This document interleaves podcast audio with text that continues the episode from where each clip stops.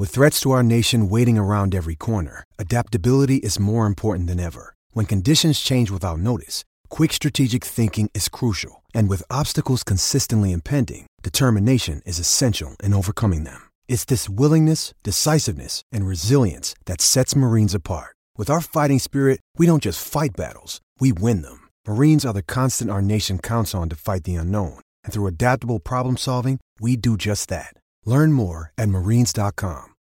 We can find instant satisfaction in almost anything these days. Sleepy? Instant coffee. Need to sell your car fast? Car sales, instant offer. That's right, sell your car the instant way and get it done with Australia's most trusted site for cars. So I believe now we've got Larissa on the line, and we really appreciate your time this morning, Larissa. Thanks for speaking with uh, on SENQ with Breakfast Pat and Heals. Good morning. Good morning. Thanks for having me. Nice to be back home. Oh, it definitely is. Yeah, back into work. Now, now, uh, Larissa, is it Larissa? Larissa, yeah. L- Well, uh, okay, Larissa. So, uh, tell it, talk to us where home is. You know, Nambour born. You raised at Tewantin. Uh, you played for five league clubs and Seattle, um, and you're playing for Capalaba, I think, at the moment, as well as the Roar. Where, where do you live? Uh, on the Sunshine Coast in Maroochydore. Yeah, and that is one serious day when it comes to training for Capalaba, eh? Yeah, it's, a, it's quite a hike. Talk, talk us through what you have to do if it's a gym day.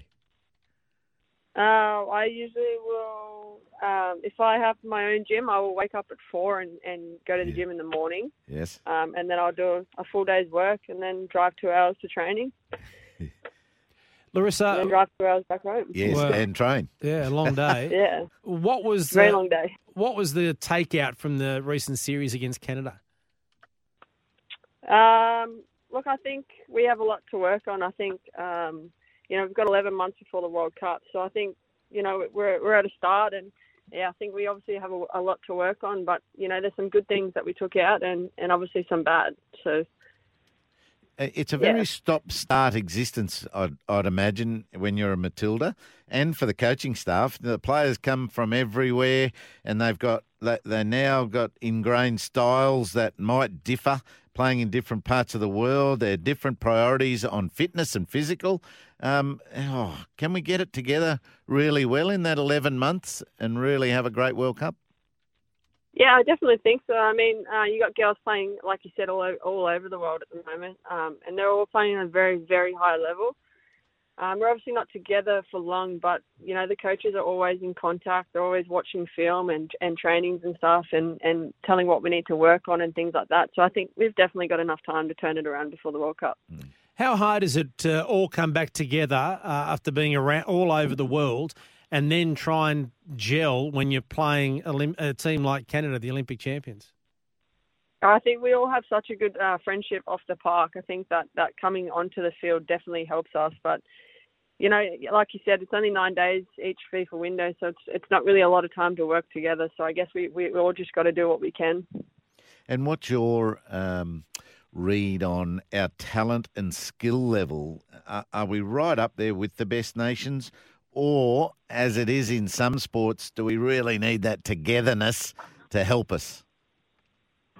Um, look, I, I definitely think there's there's some talent coming through, and it, it's a lot better in the in the last couple of years.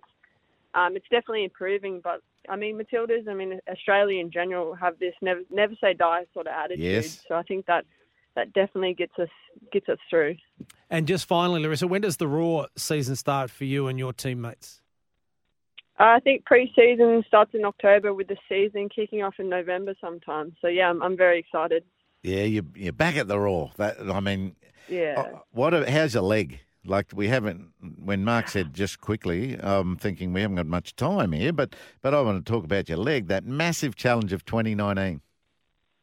Yeah, um, it was it was definitely quite a setback. Um, but my leg's been good. I haven't had any any problems with it since I started playing again, and yeah, it's it's definitely holding together. So when when you talk about that grit and determination, you're leading that. You know, to be able to come back from what you've you had in 2019, learn to walk again, and then take the risk of playing again. Well done.